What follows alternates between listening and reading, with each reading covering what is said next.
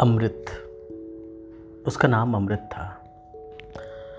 दोपहर के ढाई बज रहे थे और मैं बागडोगरा एयरपोर्ट पे उतरा। मेरे पास दो तीन बैग थे।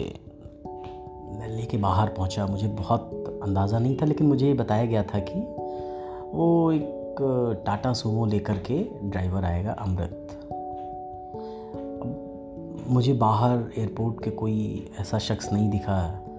जिसने प्ले कार्ड पर मेरा नाम लिखा हो या मेरे ऑर्गेनाइजेशन का नाम लिखा हो और मुझसे मिलने के लिए या मुझे ले जाने के लिए वो खड़ा हो। मैंने भी अपने बैग को लेकर के दो चार राउंड इधर उधर लगाए और सोचा कि शायद यहाँ कहीं होगा। धीरे धीरे मेरी फ़्लाइट से आने वाले सारे लोग अपनी अपनी गाड़ियों से निकल चुके थे। मैं वहाँ पे इंतज़ार करता रहा। साढ़े पाँच बज गए। तीन घंटे इंतज़ार किया। मैंने सोचा कि जिनसे मेरी बात हुई थी गाड़ी के लिए एक बार उनको फ़ोन करूँगा और उनसे कहूँगा कि ना हो तो कोई दूसरी गाड़ी आप मेरे लिए अरेंज कर दें। थोड़ी देर बाद एक टाटा सूमो मुझे आती हुई दिखी। मैं जहाँ पे किनारे खड़ा हुआ था।